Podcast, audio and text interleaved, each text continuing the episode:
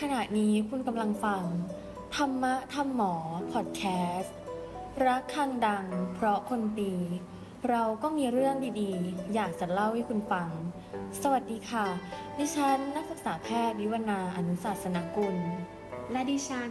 นักศึกษาแพทย์ในละวันก้านจันทร์จากคณะแพทยศาสตร์ มหาวิทยาลัยขอนแก่นค่ะ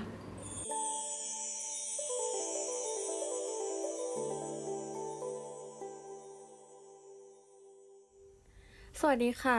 สำหรับ episode ศูนย์นี้นะคะ พวกเราก็จะมาเล่าเรื่องของพอดแคสต์ของพวกเราให้ทุกคนฟังกันค่ะ ค่ะ ก็มาเริ่มกันเลยนะคะ ที่ชื่อของพอดแคสต์ดูหน้าทำไมพอดแคสต์ของเราต้องชื่อว่าธรรมะธรรมหมอด้วยเหรอ อืม ถ้างั้นเราขอถามเจลก่อนได้ไหมว่า ในความคิดของเจลอะคิดว่าคำว่าธรรมะแปลว่าอะไร โอ้โหคำว่าธรรมะเลยเหรอเนี่ย ก็คือสำหรับเราก็คงจะเป็นคำสั่งสอนทางพระพุทธศาสนา คุณงามความดี หรือว่าอาจจะแปลว่าสิ่งที่ควรปฏิบัติอะไรทำนองนี้แหละมั้ง คือที่เจลพูดมันก็ถูกนะ ถ้างั้นเจลเคยได้ยินคำกล่าวที่ว่าธรรมะแปลว่าหน้าที่ไหมอืม ไม่เคยได้ยินเลยจ้ะ เพราะว่าปกติเนี่ยเคยได้ยินแต่คำว่าธรรมะแปลว่าธรรมดานะ อะไรประมาณเนี้ยถ้างั้นหนูนะช่วยอธิบายให้เราฟังหน่อยได้ไหมว่า จริง ๆ แล้วเนี่ยความหมายของคำว่าธรรมะแปลว่าหน้าที่เนี่ยคืออะไร คือคำกล่าวเนี้ยเป็นคำกล่าวที่มาจากธรรมบรรยายของท่านอาจารย์พุทธทาสอินทปัญโยนะ โอ้โห ได้ยินแบบนี้ ใครๆก็คงจะคิดไปตามกันว่าพอดแคสต์เราก็คงจะมีแต่เรื่องธรรมะล้วนๆ ใครๆก็คงเบื่อไปตามๆกันเป็นอันแน่เลย โอ้โหฟังก่อนใจเย็นๆ ไม่ขนาดนั้นหรอกพอดแคสต์ของเราอะ ไม่ได้ว่าจะเกี่ยวข้องกับเรื่องธรรมะอะไรขนาดนั้น แล้วพอดแคสต์ของเราเนี่ยจัดอยู่ในธรรมะเลเวลไหนเหรอ แบบธรรมะกับพอดแคสต์ของเราเนี่ยมันสามารถมาเกี่ยวข้องกันได้ยังไง ที่เราบอกว่า ธรรมะแปลว่าหน้าที่ คือเราคิดว่าทุกคนน่ะ น่าจะรู้จักแล้วก็คุ้นเคยกับคำว่าหน้าที่อยู่แล้วนะ หน้าที่เนี่ยเป็นสิ่งที่ทุกคนต้องมีอยู่แล้ว ไม่ว่าเราจะอยู่ในสถานะไหน หรือว่าประกอบอาชีพอะไร ซึ่งคนคนหนึงก็อาจจะมีหลายหน้าที่ต่างกัน และหน้าที่ส่วนใหญ่อะก็จะมีข้อกำหนดไว้อยู่แล้วว่า อะไรควรทำหรือว่าไม่ควรทำถ้าไม่ทำหรือว่าฝ่าฝืน จะส่งผลกระทบอะไรตามมา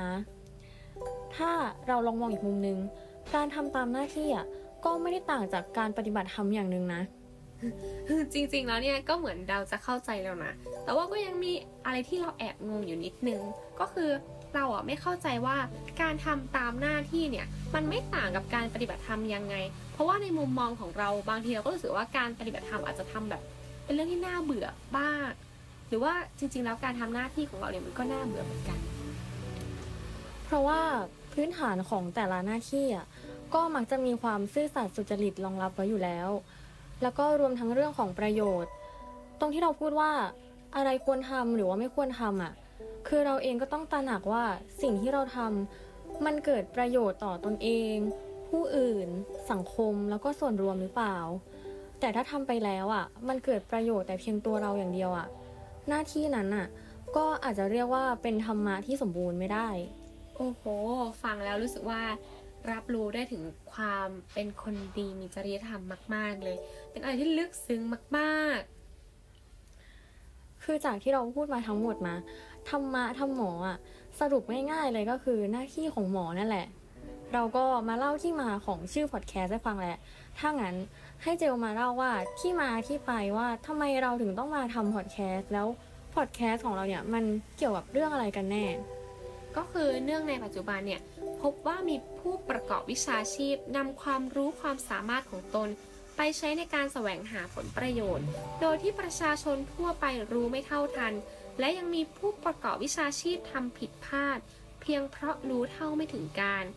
จากที่พบเห็นได้จากข่าวตามหนังสือพิมพ์ หรือสื่อออนไลน์ต่างๆ ดังนั้นเนี่ยจริยธรรมทางการแพทย์จึงถือว่าเป็นเรื่องที่สำคัญที่ควรปลูกฝังไว้ตั้งแต่ขณะที่ยังเป็นนักศึกษาแพทย์ จนถึงจบเป็นบุคลากรทางการแพทย์แล้ว ดังนั้นทางชุมนุมจริยธรรมและพระพุทธศาสนา คณะแพทยศาสตร์ มหาวิทยาลัยขอนแก่น จึงจัดทำพอดแคสต์ฉบับนี้ขึ้น เพื่อเป็นสื่อกลางในการสร้างความรู้และก็ความเข้าใจเกี่ยวกับจริยธรรมทางการแพทย์ แล้วก็เนี่ยนอกจากนั้นนะก็ยังมีแขกรับเชิญสุดพิเศษ เป็นอาจารย์จากคณะเรามาร่วมให้ความรู้อีกด้วยโหยิ่งใหญ่มากอะแต่พอมาถึงตอนเนี้ย ทุกคนก็อาจจะสงสัยว่า ชื่อก็เกี่ยวกับแพทย์ เนื้อหาก็เป็นจริยธรรมแพทย์อีก แล้วแบบนี้ถ้าเราไม่ได้เรียนหรือว่าทำงานในสายนี้แล้วอะพอมาฟังแล้วจะฟังเข้าใจเหรอ เราคิดว่าเข้าใจนะ เพราะเนื้อหาหรือว่าคอนเทนต์ที่เราจะนำมาลงในพอดแคสต์เนี่ยเป็นเรื่องที่แบบน่าสนใจมากๆ เพราะว่าอ่า เราก็จะคัดจากประเด็นสังคมที่ทุกคนให้ความสนใจ แล้วก็เป็นการสร้างความรู้แล้วก็ความเข้าใจระหว่างผู้ให้บริการและผู้รับบริการทางการแพทย์ด้วย และนี่แหละค่ะก็คือ ธรรมะธรรมหมอ จริยธรรมหมอที่อยากบอกต่อทุกคนสำหรับวันนี้พวกเราสองคนก็ต้องขอลาไปก่อน แล้วมาพบกันใหม่ใน episode แรก ระฆังดังเพราะคนตี และนี่ก็คือเรื่องราวดีๆ ที่นำมาเล่าให้คุณฟัง